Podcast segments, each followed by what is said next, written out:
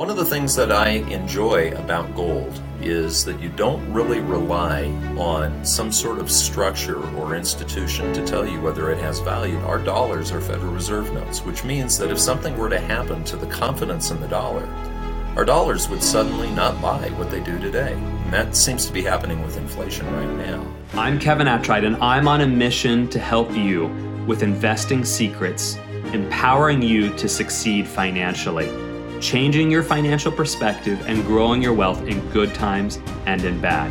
And when the next crisis comes, those prepared to weather the storm will achieve great success while the world melts with fear. Investing Secrets with Kevin Attride. Today I'm here with Kevin Orrick, a dear friend who works at McAlvany ICA, and he's an expert on all things precious metals. I've known Kevin for a while, and the first time I talked with him, I was blown away at his expertise, but also his level of trust and his character that he is someone that you can turn to in times when you are uncertain or unfamiliar. So, Kevin, welcome to today's episode. Just so thankful you could join us. You know, thank you. I appreciate you, Kevin. I remember when we first met, and what I realized was your heart uh, just was for people. And uh, you were directing people to me saying, hey, Kev, I, I, need you to talk to this person because and tell them what you told me. so I appreciate you. I, I, see you working tirelessly as a father and a husband, but also as someone who really uh, uh, wants to get the message out and help people. Uh, so thank you for asking me to talk today. Well, well, thank you, Kev. So, so tell me just a little bit about you, and, and just a brief snippet about you uh, and your organization and your expertise. Sure. You know, the I've done this 35 years now with McAlvany Company, and I realize I could probably condense what drives me down to just simply the search for truth in its purest form, whatever that is, uh, whether it's scriptural, whether it's biblical, whether it's uh, social, whether it's uh, monetary. I think what you find is truth is not that complicated. Truth is invisible to people unless you put a, a story around it, but they recognize it. Those who are searching for truth recognize it. And, you know, gold is something that I honestly I just sensed when I was a kid uh, was something that I, I should pursue. So uh, I came to work back in 1987 for a man named Don McAlvany. His son, uh, David McAlvany, now runs the company. And I've spoken with thousands of clients, and uh, I just pinch myself that I get to do this for a living because really, all all that I do is people send me worthless cash or someday to be worthless cash, and I send them gold, and I get paid to do it. Today's episode has been made possible by our presenting sponsors, Living Wealth. Bank on yourself with private family financing. Norada Real Estate Investments, your premier source for nationwide turnkey investment properties. And Lighthouse Wealth, your trusted light for practical guidance to experience financial freedom. So let's let's jump in. Today I'm interested in gaining your perspective on what are practical tips, actionable things that our audience can focus on, whether they're trying to improve their finances, whether they're trying to build wealth in times of great challenge, economic challenge, what should they be doing? Great question. And what I've found, Kev, these days is we have very limited time to have an audience with anyone. And so I'm finding that instead of getting off track, go straight for the most important points. And the way I present what people should be doing to start with is just simply it's a strategy that's been around for thousands of years. Uh, it can be found in uh, the 13th chapter of Genesis, chapter 2. It's talking about how Abraham managed his own money. And there really are only three things that you need to do ever with money. One is to preserve some of it so that you have some for the future. One is to try to make it grow. And then the other is to have something that you can spend, you know, short term if you have to repair the roof or, or buy a new car or what have you. So I see this in the form of a triangle, and generally what I would ask my the person that I'm talking to to do is just grab a pad and a pen and draw a triangle. The base of the triangle you're very familiar with uh, is preservation, and uh, what I what I share when I talk to people about this is that preservation can be found. I, I use gold for preservation, and Uh, 365 loaves of bread is what an ounce of gold is worth today. You know, a loaf of bread is five or six dollars a loaf, and an ounce of gold is a couple of thousand dollars, and that that can change. It, it, you know, if bread gets to be more expensive, we'll have to re-record. But what you'll find is an ounce of gold will, throughout history, always buy a loaf of bread. And I'll tell a quick story before I move to the other two sides. When my daughter got married, I had had a one ounce coin, a 1908 $20 gold piece with me. Uh, I really had carried it since before she was born in my flight bag. This coin back in 1908 would, if it was given to my great grandparents on the day they were getting married about that time, it would have purchased 365 loaves of bread per ounce because bread was six cents a loaf and this coin was $20. So you could take a $20 bill or a one ounce coin and you could buy a year's worth of bread. Now, I'm handing this coin to my new son in law saying, All right, now bread's $5 five or six dollars. It's about a hundred times more than it was when this coin was minted. But this coin is several thousand dollars, so it's about a hundred times more. And the, the bottom line is this throughout history, even going back to Abraham's time, an ounce of gold buys about the same amount of bread. But that $20 bill that that ounce of gold was worth a 100 years ago, you know, it buys what? Four loaves of bread, maybe three to four loaves of bread, maybe. And so that's that's the base of the triangle. That's preservation. That's what I do. Now, the left side of the triangle uh, is the managed money side. You know, in Abraham's time, Genesis 13:2 says, "Now Abram was very rich in livestock, in silver, and in gold." Now, the livestock would have been like what we call stocks and bonds these days. Most of us don't have sheep and cattle and camels, but that's how Abraham grew his wealth. The right side of the triangle was silver. That's his spending money. And then the gold was how he preserved and actually moved with his wealth. You couldn't always move with livestock. Uh, you know, we see throughout throughout history that wells are being filled by the Philistines and things like that. So you couldn't always count on your livestock, but you could always count on your gold. Tell us about the um, the day to day cash flow um, that could be represented as silver? You know, thousands of years ago, silver was what uh, people used as what we would use today US dollars. So it is appropriate, even with this high inflationary environment, to keep some money in cash. Because let's face it, you're not going to go down to the store with a silver coin. Uh, they'll be happy to take it because it looks just like a quarter or a dime. But if it's from before 1964, it's worth, you know, 20 times that amount. So uh, you you know you want to hold that silver in a different way. So we can talk about the base and how silver plays into the base of the preservation side, but the cash side that would be keeping money in a strong bank, not just one. Uh, never exceeding $250,000 in that bank because of course the FDIC doesn't insure beyond 250,000.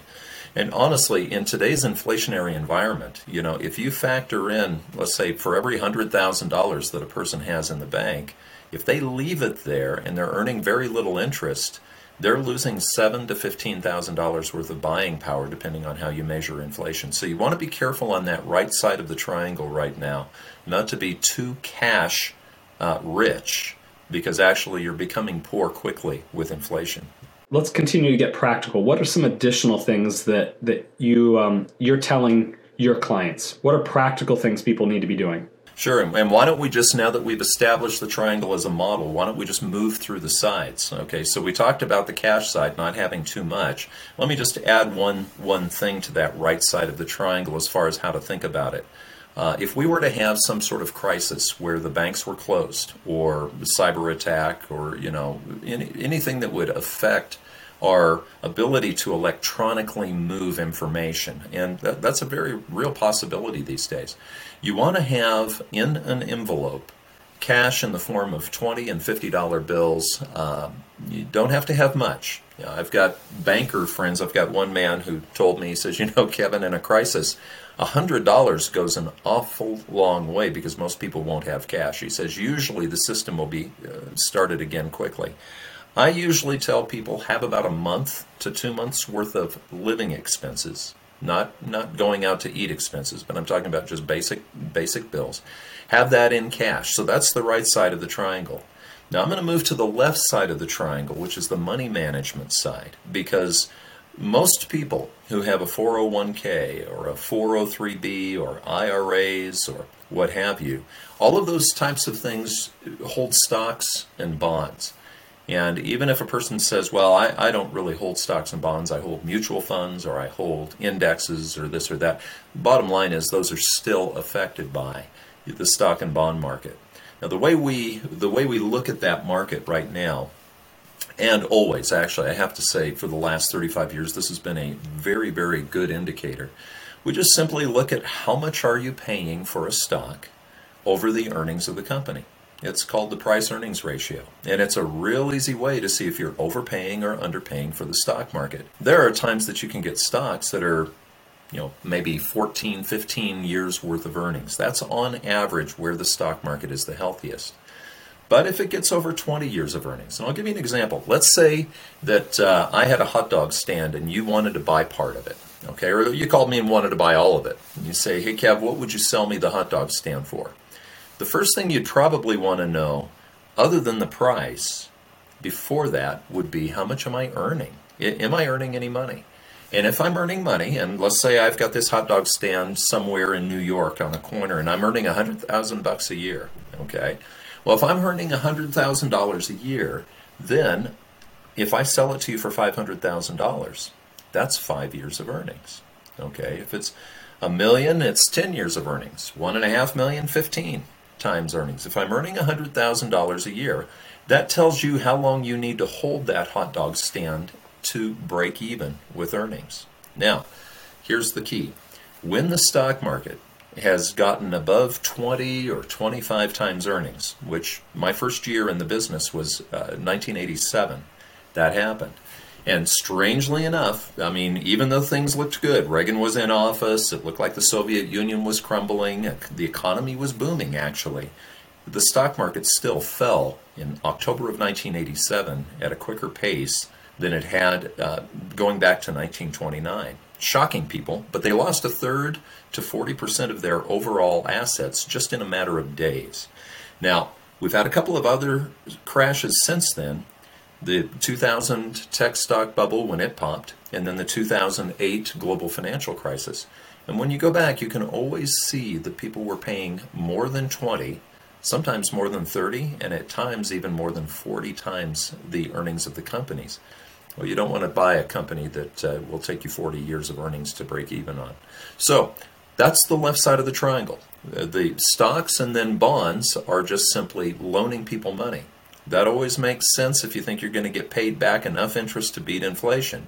So the left side of the triangle, stocks and bonds, if you're earning interest that beats inflation, and you know that there's a very low chance of default, bonds are not a bad thing to own that takes us finally to the base of the triangle. And I'm sure we can talk about details on the gold and the silver. That's honestly more my area of specialty than the other two sides. So, Kevin, tell us more about your specialty, the gold and the silver. What are practical things that people need to do, especially when you know, we live in challenging times like today? Well, one of the things that I enjoy about gold is that you don't really rely on some sort of structure or institution to tell you whether it has value or not. Uh, you know, our Federal Reserve notes are exactly that. Our dollars are Federal Reserve notes, which means that if something were to happen to the confidence in the dollar, our dollars would suddenly not buy what they do today. And that seems to be happening with inflation right now. Gold carries with it its value everywhere it goes. And this is why, you know, I've got a friend who's a retired general, fought in uh, a number of wars uh, in the Middle East he, with the Air Force, Special Forces helicopter pilot. But those pilots, he told me, most of them never flew without a little bit of gold in their belt. And he even brought, we went to lunch and he brought the gold that he used to fly with when he, when he was behind enemy lines. Now, why is that? Well, if a pilot gets shot down anywhere but in their own country, what else are you going to use? Nobody's going to care. In fact, it might be a death warrant if you are carrying dollars and try to trade dollars behind enemy lines. But gold, you really, I could drop you off, Kev, anywhere in the world, uh, and you would have the ability to trade gold. And, you know, the interesting thing, too, is, uh, you know, my daughter she grew up watching Doctor Who, the TARDIS, the time machine, you know. Um, but you not only can be dropped anywhere in the world, but you could be dropped anywhere in history at any time. We could hit the random history button, and that gold would buy the equivalent of about 365 loaves of bread per ounce. So here's the practical here's the practical way to approach this. The first thing you do is you buy some small barterable gold and silver coins to have at home, and uh, that's something that you you know obviously can store. If you have a place that you can hide it in the house, great. If you have a safe, you can do that.